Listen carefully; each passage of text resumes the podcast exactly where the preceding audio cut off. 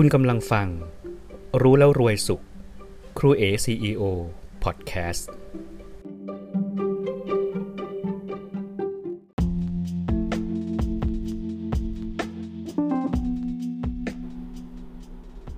รู้แล้วรวยสุข สาระเรื่องราวดีๆ เพื่อปลูกต้นความคิดใหม่ รดน้ำพรวนดินให้อาหารต้นกล้าแห่งความคิดให้เติบโตแข็งแรง เป็นภูมิต้านทานแก่ชีวิต เป็นสิ่งแวดล้อมที่ดีให้แก่ผู้คน และโลกของเรา สวัสดีครับท่านผู้ฟัง วันนี้ผมจะมาคุยกับทุกๆทท่านด้วยเรื่องของพื้นที่ครับ แต่ไม่ใช่เรื่องการวัดขนาดกว้างคูณยาวคูณสูงนะครับ เป็นเรื่องของพื้นที่ที่มีความสำคัญต่อชีวิตเรา พื้นที่ที่จะทำให้มีความสุข ซึ่งเป็นวิชาหนึ่งที่ผมสอนอยู่ในคอร์สมหัศจรรย์กายใจจิตของผม เป็นเรื่องของพื้นที่ชีวิตครับ ท่านผู้ฟังอาจจะงงงและอาจจะสงสัยว่ามันคืออะไร พื้นที่ชีวิตมันสำคัญยังไง ความหมายของมันเนี่ยค่อนข้างกว้างแล้วก็มีมีหลายแง่มุม ผมจะค่อยๆ อธิบายให้ฟังให้เข้าใจแล้วก็เห็นภาพไปเรื่อยๆ มากขึ้นนะครับ พื้นที่ชีวิตหมายถึงระยะห่าง หมายถึงการเคารพ การให้เกียรติ หมายถึงการยอมรับครับ เป็นพื้นที่ส่วนตัวที่เราจะได้ใช้อย่างอิสระ ได้แสดงความเป็นตัวตนของเราอย่างอิสระ เป็นพื้นที่ที่เราจะได้คิดได้ทำในสิ่งที่เราต้องการโดยไม่ต้องกังวล เป็นเซฟโซนหมายถึงเป็นพื้นที่ปลอดภัยของเรา แล้วก็เป็นพื้นที่ส่วนตัวที่เรามักจะร้อมรั้วไว้ และไม่ให้ใครล่วงล้ำเข้ามาง่าย ๆ ผมจะขอพูดถึงพื้นที่ชีวิตในเรื่องระยะห่างก่อนนะครับ ผมมีความเชื่อว่าความสัมพันธ์ระหว่างบุคคลเนี่ยถ้ามีระยะห่างที่เหมาะสม ก็น่าจะทำให้ชีวิตสวยงามมีความสุข ระยะห่างในที่นี้ผมหมายถึง ทุกๆคนควรมีพื้นที่ส่วนตัว เหมือนเรามีเส้นวงกลมรอบๆตัว มีพื้นที่ที่จะเก็บบางเรื่องราว บางการกระทำบางความคิด บางความรู้สึกที่เราไม่จำเป็นต้องบอกให้ใครรู้ เราสามารถคิดและทำบางเรื่องได้ โดยไม่ต้องบอกกล่าวหรือขออนุญาตใคร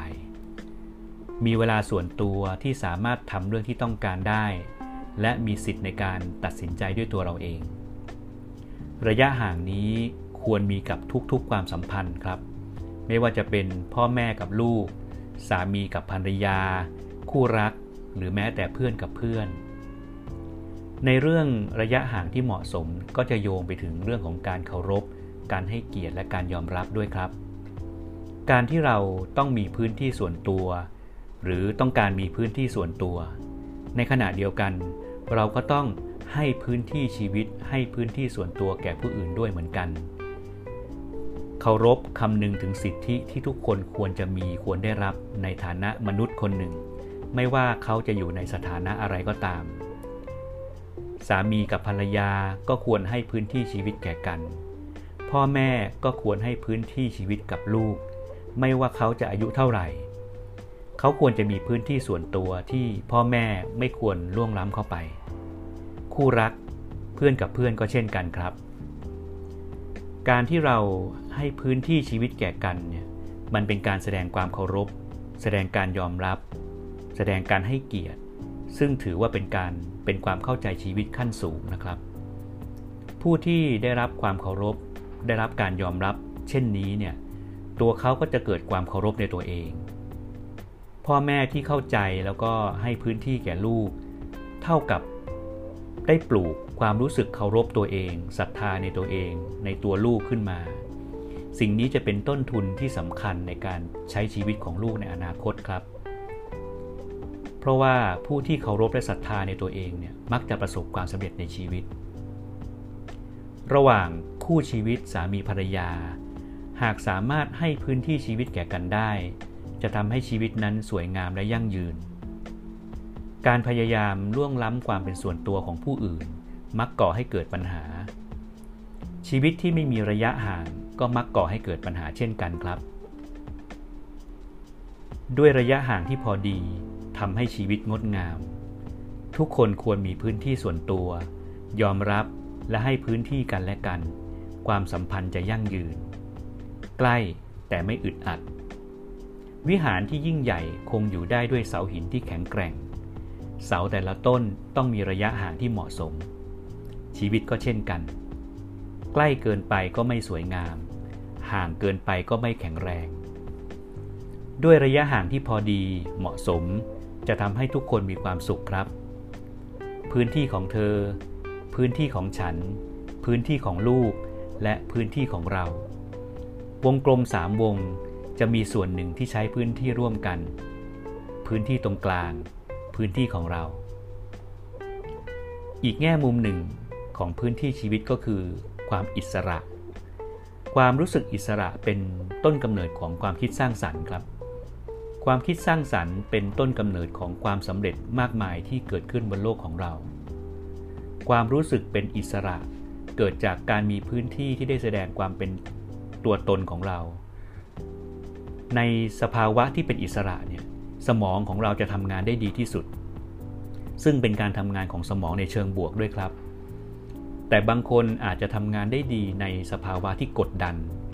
แต่นั่นเป็นการทำงานของสมองในทางลบ ซึ่งในระยะยาวนะครับ จะไม่เป็นผลดีเลยต่อสุขภาพและร่างกายของเรา ในแง่มุมสุดท้ายของพื้นที่ชีวิตก็คือ ความเป็นส่วนตัว ทุกคนควรมีพื้นที่ส่วนตัว ซึ่งเป็นพื้นที่ของเราคนเดียวจริง ๆ เป็นพื้นที่ความสุขเฉพาะตัว ล้อมรั้วและไม่ควรให้ใครล่วงล้ำเข้ามาโดยไม่ได้อนุญาต หากเราไม่มีพื้นที่ส่วนตัว หรือมีแต่ไม่กล้ากำหนด เราก็อาจจะถูกใครบางคนล่วงล้ำเข้ามาทำลายได้โดยง่าย ล้ำเส้นความเป็นส่วนตัวของเรา เราควรกล้าหาญที่จะบอกเขานะครับ หากเราต้องการมีความสุข ท่านผู้ฟังรู้ไหมครับ แม้แต่สัตว์เขาก็มีพื้นที่ส่วนตัว มีพื้นที่ชีวิตเหมือนกัน ยกตัวอย่างเช่น สิงโต เสือ หมี กระทิง หรือแม้แต่สัตว์เกือบทุกชนิดก็มีพื้นที่ส่วนตัวนะครับเขาจะแสดงพื้นที่แสดงอาณาเขตด้วยการปัสสาวะ หรือไม่ก็เอาตัวเนี่ยเอาลำตัวถูต้นไม้ เพื่อให้กลิ่นตัวของเขาเนี่ยบอกให้ตัวอื่นรู้ว่า นี่คืออาณาเขตของข้านะ ห้ามล่วงล้ำเด็ดขาด แม้แต่ช้างครับ ช้างซึ่งเป็นสัตว์ที่เป็นมิตร ไม่ใช่นักล่า แล้วก็ไม่ทำอันตรายใครง่ายๆเนี่ยเขาเองก็จะอนุญาตให้เราเข้าใกล้เขาในระยะห่างได้ระดับหนึ่งเท่านั้น ถ้าอยู่ในระยะที่เขาอนุญาต เราจะดูเขานานแค่ไหนก็ได้เขาไม่ว่า แต่ถ้าหากว่าเราพยายามเข้าไปใกล้มากกว่านั้น เขาจะเตือนเรา อาจจะด้วยการกางหู หางตั้ง ส่งเสียงแผดร้อง แต่ถ้าเรายังพยายามที่จะรุกล้ำเข้าไปมากขึ้นเนี่ยเขาจะเริ่มปกป้องพื้นที่ส่วนตัวของเขาทันทีครับ เพื่อบอกเราว่าเรากำลังล้ำเส้นเขา อาจจะด้วยการวิ่งเข้าใส่ ถ้าเราหนีไม่ทันก็อาจจะถึงแก่ชีวิตได้นะครับ พูดถึงเรื่องนี้เนี่ยทำให้ผมนึกถึงฝรั่งคนหนึ่งที่ทำรายการทีวีเกี่ยวกับชีวิตสัตว์ เขาจะออกไปตามหาสัตว์ที่ดุร้าย สัตว์ที่แปลกๆ ที่หายากทั่วโลก ทั้งบนบกแล้วก็ในน้ำเขามีชื่อเสียงโด่งดังมากนะครับ ถ้าผมเอ่ยชื่อ เชื่อว่าหลายคนต้องจำได้ แต่ปัจจุบันนี้เขาเสียชีวิตไปหลายปีแล้วครับเขาเขาตายเพราะ ลากระเบนราหูตัวหนึ่ง ที่เขากำลังดำน้ำติดตามมันเพื่อถ่ายทำรายการ ปกติเนี่ยเราจะไม่เคยได้ยินข่าวว่าปลากระเบนราหูทำร้ายมนุษย์ แต่จากการที่ผมดูวิดีโอของเขาทำให้ผมรู้ว่า เขาเข้าไปใกล้มันมากเกินไป มากเกินระยะที่เจ้าปลากระเบนมันอนุญาตครับเขาดำน้ำคู่ไปกับมัน อยู่บนหลังของมันแบบใกล้ชิดเลย ในวินาทีที่คาดไม่ถึง เจ้ากระเบนราหูตัวใหญ่ มันยกคลีบหลังที่เป็นเหมือนดาบปลายแหลมขนาดยาวเนี่ยเสียบเข้าไปที่หน้าอกทะลุด้านหลังเลยครับ ผมจึงคิดว่ามนุษย์เราควรให้เกียรติกับสัตว์ ซึ่งเขาเป็นเพื่อนร่วมโลกของเรา ควรให้พื้นที่และเคารพเขาอย่างจริงใจ ไม่ควรไปลุกล้ำความเป็นส่วนตัวของเขา มนุษย์เราก็เช่นกันครับ เราควรเคารพกันให้เกียรติ ให้พื้นที่กันและกัน ผมเชื่อว่าด้วยสิ่งนี้จะทำให้ความสัมพันธ์ระหว่างกันสวยงามขึ้น ยั่งยืนอย่างที่เราปรารถนา ระยะห่างที่พอดีทำให้ชีวิตงดงาม ทุกคนควรมีพื้นที่ส่วนตัว ยอมรับและให้พื้นที่กันและกัน ความสัมพันธ์จะยั่งยืน อิสรภาพหล่อเลี้ยงจิตวิญญาณ การยอมรับเติมเต็มความเคารพในตัวเอง การให้พื้นที่เป็นความเข้าใจชีวิตขั้นสูง ใกล้แต่ไม่อึดอัด วิหารที่ยิ่งใหญ่คงอยู่ได้ด้วยเสาหินที่แข็งแกร่ง เสาแต่ละต้น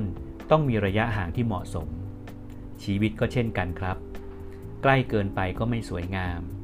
ห่างเกินไปก็ไม่แข็งแรง วิชาพื้นที่ชีวิต ครูเอ CEO สวัสดีครับ